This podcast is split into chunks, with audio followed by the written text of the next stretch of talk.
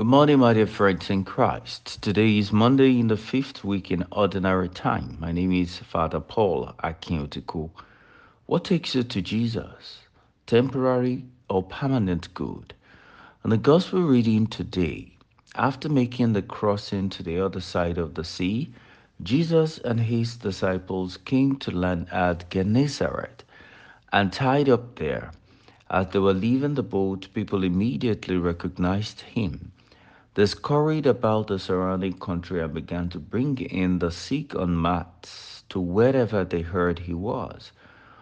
Whatever village or town or countryside he entered, they laid the sick in the marketplaces and begged him that they might touch only the tassel on his cloak, and as many as touched it were healed. Mark chapter 6, verses 53 to 56.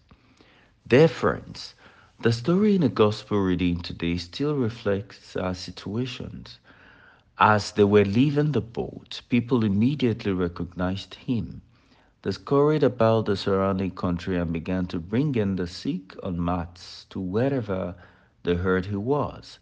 That was what most wanted from Jesus, that he will heal them. That is still what many of us want from him.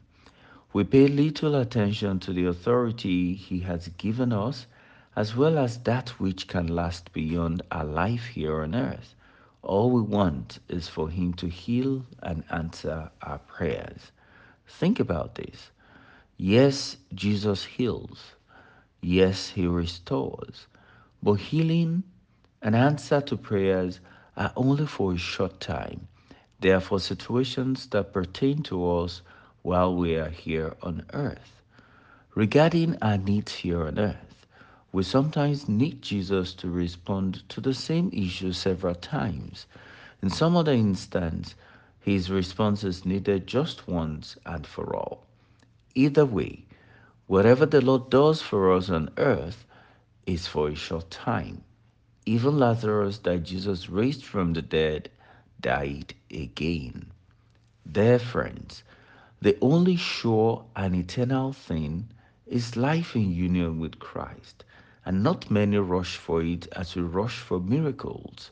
We're told today, whatever village or town or countryside he entered, they laid the sick in the marketplaces and begged him that they might touch only the tassel on his cloak, and as many as touched it were healed.